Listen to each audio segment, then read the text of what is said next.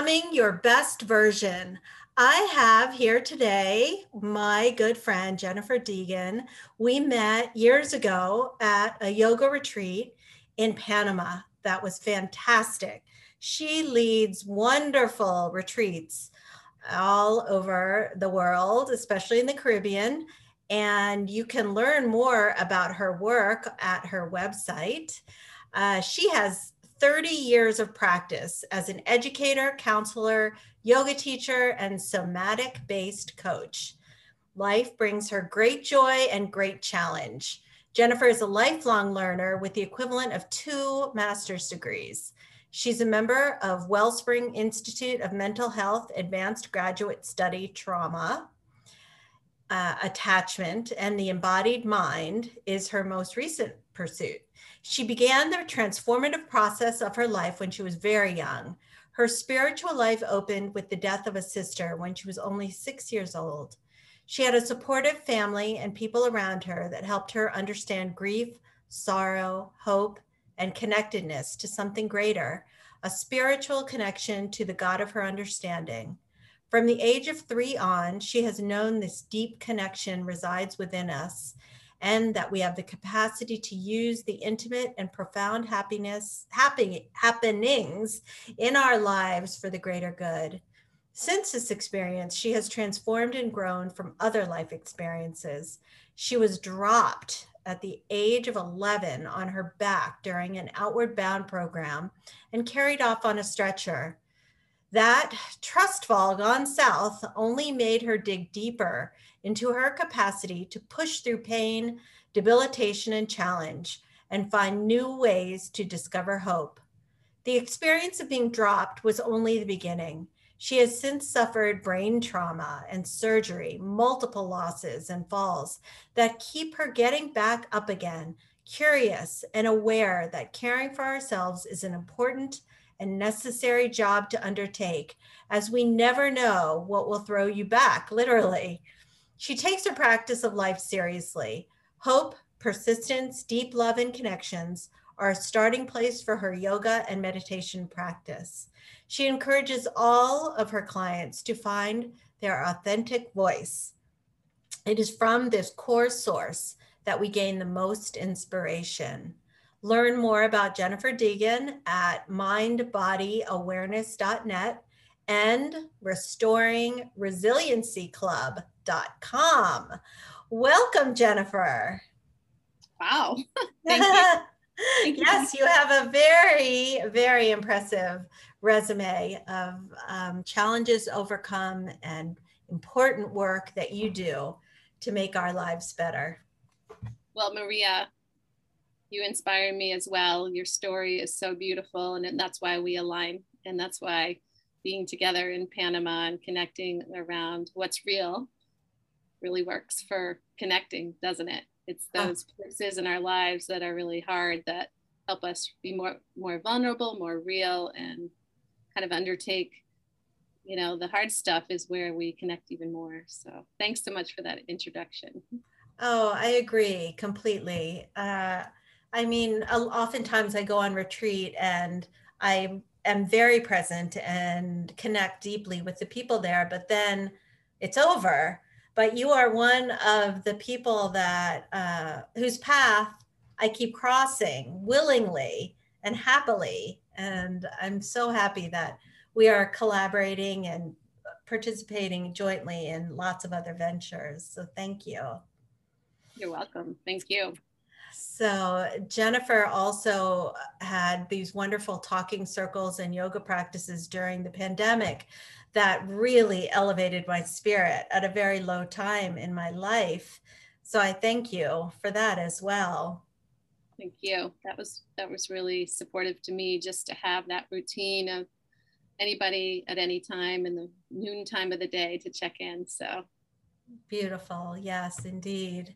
So tell me how you got started in a therapy practice and in yoga and somatic coaching, all of these wonderful offerings. How did this line of work start for you? Well, I, I say that I went to college for life balance. So my undergrad degree was in therapeutic recreation, and it was really in you know life learning and recognizing that you know I could heal myself through you know always having balance. And I was inspired in college by Nelson Bolles' book, The Three Boxes of Life. He also wrote uh, What Color Is Your Parachute, but it really sort of was the foundation and the building blocks of like balance really matters and it probably was on the tails of you know having had the grief of my sister and also the being dropped on my back but also growing up in an alcoholic family um, you know i really had to kind of reinvent self-care and so um, that was the beginning and then you know the journey went onward in terms of the question about you know why yoga and and so on and the easiest way to explain it is I got my master's degree in counseling psychology and I specialized in grieving children. And that really helped me kind of get on the floor and hands and knees and really kind of have my spirit side really talk to young children who were grieving.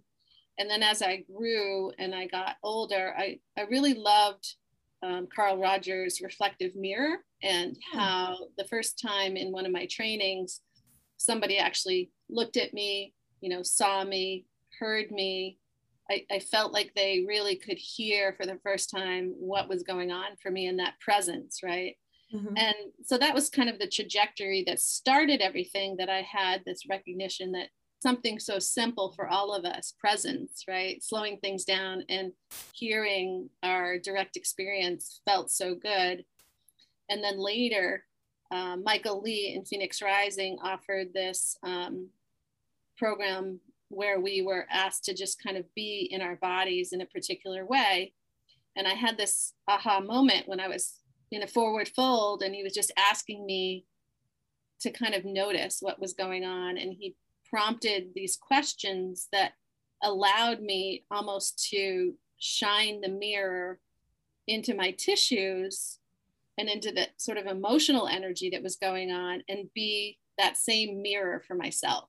And so I call mm. that the somatic mirror because it was this great opportunity to say, oh, I don't actually have to have someone else present.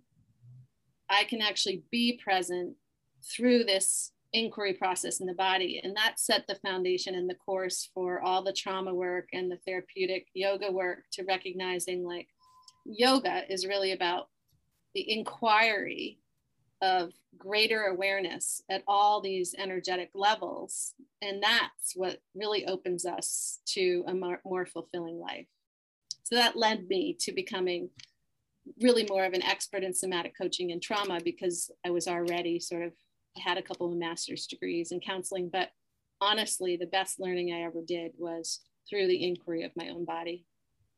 Wow, that is fascinating. We all have um, various paths and chapters in our lives. And I love that about women having so many choices in this generation to try different things. And another thing you've added uh, to your repertoire is something you call resiliency training or being a resiliency expert. Can you tell our listeners about that? Yeah, of course. So, in the long run, you know, what do we all really, really need and want? And that's to really care deeply about our whole selves, like health and wellness, but also emotional wellness, you know, being able to find a place of ease and contentment. And it is, it's something to find these days. It's not sort of natural for everybody. So many people are anxious and depressed or really overwhelmed or very exhausted. And so my query took me into this place of the uh, parasympathetic nervous system, understanding how to take people quickly out of the fight flight response into a much more relaxed state and have it be something that they could grow. And so, through the resiliency lens, we have these six pillars that we can really foster that are already available to us in terms of you know trusting in our momentum to kind of tap into these areas mm-hmm. but sustainability is being able to like keep practicing it and keep being present with these pillars and how they all work together to help us grow more fulfilling lives so for instance vision like if we don't have a vision and we don't know where we're headed and we don't sort of have that possibility or that wider view with intentionality and consciousness, we really are kind of waffling around unconsciously and just kind of going about our days and we get up and we go go do the same things. We don't know why we're exhausted because we really didn't intend anything else. So that's mm-hmm. you know vision's one of those pillars. The second pillar is composure. Like everybody has difficulty regulating their moods now and then right? Whether it's for because of our cycles because we're so stressed or because we're in conflict with another human being you know the one thing we really need to know how to do is to recognize like we get activated by our family members or we get activated by um, something some kind of change in our life that we didn't expect. And so real resiliency is being able to be able to kind of come back to a place of balance in the state in, in when in present with something that's surprising or activating or hard and so that's like the second pillar. I could go through all of them but you know, vision and composure and being able to be in good health, they all relate. And then there are three more, you know, if you wanted me to say them.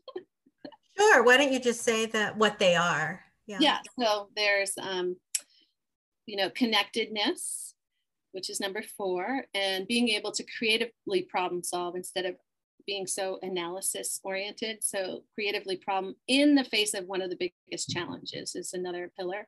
And then the last one is persistence and tenacity, being able to really strengthen and power up for something that you really have to give a lot of gumption to in order to complete it or to get through it in life um, because you care deeply about it.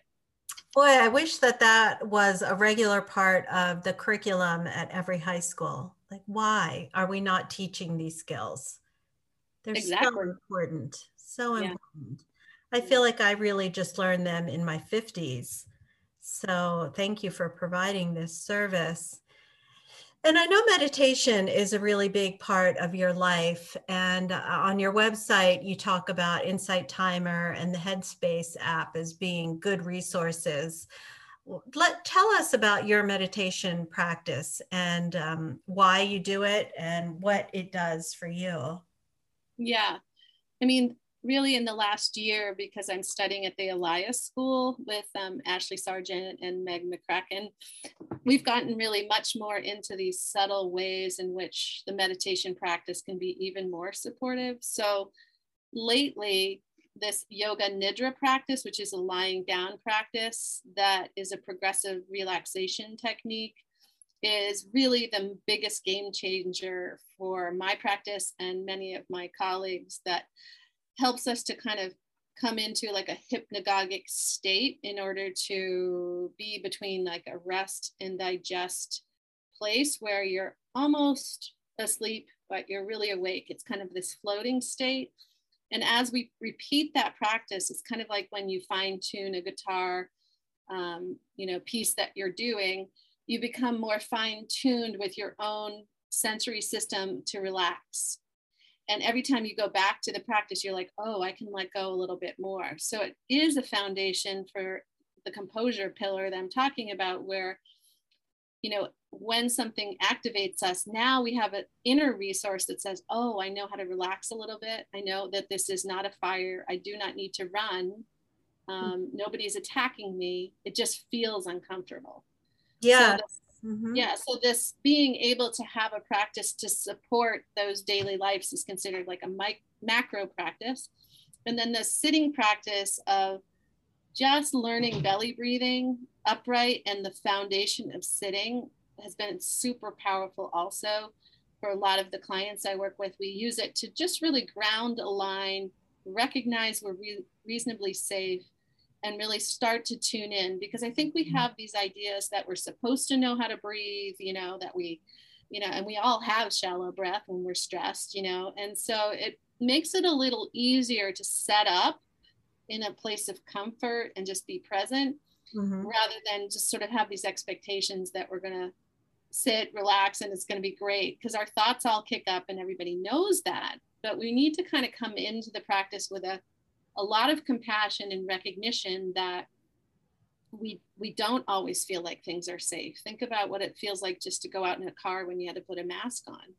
you know you yes. you had this one extra thing to do and you're like oh did i forget that that just adds so much complexity to our lives and so our system is still kind of trying to settle and so just practicing grounding and belly breathing and doing like a lot of sort of setting up of the sitting is a really powerful practice for you know a foundation and gives us like a really one degree shift that we can do that is really helpful Mm, that's so true. I think that a big shift in midlife for me has been the recognition that happiness is much more akin to contentedness and serenity versus adrenaline rush and partying, uh, which governed my youth. And so, all of the things you've talked about so far are more, I think, akin to a longer lasting sense of self and calm. Yeah, so true and so important to talk about that, you know, the oxy- oxytocin from the rest and digest practice, which is a hormone that really has a sweetness to it, is very different than the dopamine rush of looking at your phone. And so we are kind of set up to be addicted to these, you know, square boxes. And so we have to stand back and say we have choice, you know, like turn it off do we really want to go barefoot in the grass and be present with nature and just know like we're being called in by like dopamine and it's you know we are being marketed to. So it's we have All to be intelligent about it right? And uh, absolutely. Uh, yeah yeah. So my favorite question for all our guests is what do you do to become your best version, whether on a macro or a micro level, whether it's daily or every once in a while or just today? Yeah, I mean, honestly, yoga is my medicine, and it's, you know, whether it's an asana practice or a yin practice um, or a deep heart practice, um, it helps me to regulate my mood uh, to start my day off with some circulation and intentionality. Um, and it helps me start my day much more inward and you know in order to you know because we wake up and we might feel a little foggy and it really just helps orient me to my day and i can see the difference when i don't have either a walk a meditation or a yoga practice i i find that my day goes differently. Like I said, I have no vision. I don't know where I'm headed. I'm kind of walking around in the dark, and um, my coffee just won't do it all alone. yeah, that's so true. Those are such important centering practices that you espouse. And I have to admit that I use them more when I'm going through a rough patch, and I would like to make that those practices a daily um, part of my routine. So thank you for reminding me of the importance of it. And I would like to be as grounded as you are. So I will recommit to incorporating those practices on a daily basis.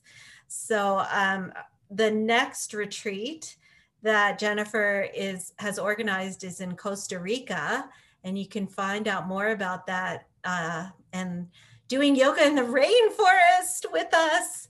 Um, I just am so hopeful that it's all going to work out for me to be there again this year. So thank you, Jennifer, for your calm beauty and energy and all the goodness you put out into the world. Thank you for having this podcast and being so brave and courageous and telling your story and really bringing, you know, honesty and authenticity out into the world. It really it it opens my heart to know that you're doing this work so courageously. So thanks. Thank you, Jennifer. And come back next week for another interview and more tips on becoming your best version.